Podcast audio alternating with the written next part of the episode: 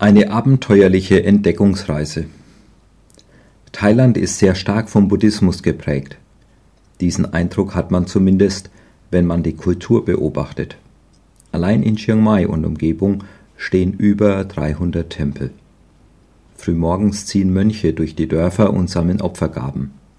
Den optimalen Zeitpunkt für den Start eines Hausbaus lässt man im Tempel errechnen. Und es gibt kaum eine Beerdigung, die nicht buddhistischen Riten folgt. Doch der erste Eindruck täuscht. Schaut man genauer hin, wird das Leben nicht nur vom Buddhismus, sondern auch von Spiritismus und Astrologie beeinflusst. Die Menschen sind auf der Suche.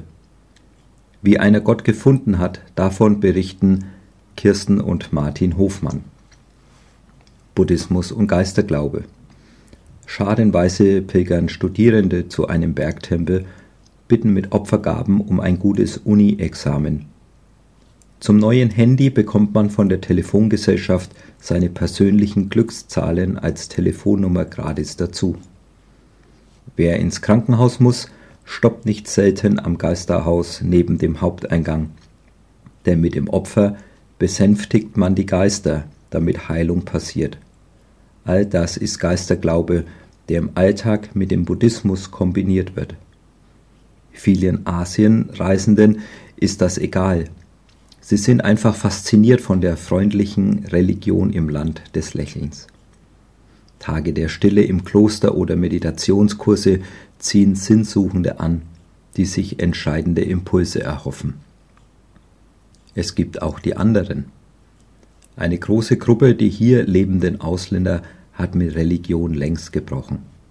Mit ihrer Auswanderung nach Asien haben sie ganz bewusst Glaube, Gott und Kirche in ihrer alten Heimat zurückgelassen. Manche stehen allem Christlichen eher feindselig gegenüber. Nur sehr wenige sind wirklich offen. Zehn Jahre Bibelstudium. Das ist bei Peter S. ganz anders. Der deutsche Rechtsanwalt im Vorruhestand ist mit einer Thai verheiratet. Viele Jahre war er geistlich auf der Suche, hat den Hinduismus und Buddhismus studiert und sich mit Esoterik beschäftigt. In Indien stieß er über Umwege auf die Bibel. Damit begann für ihn eine abenteuerliche Entdeckungsreise.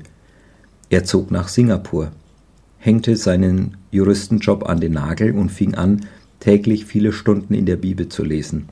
Und das für zehn Jahre. Durch sein intensives Bibelstudium fand er zum Glauben an Jesus.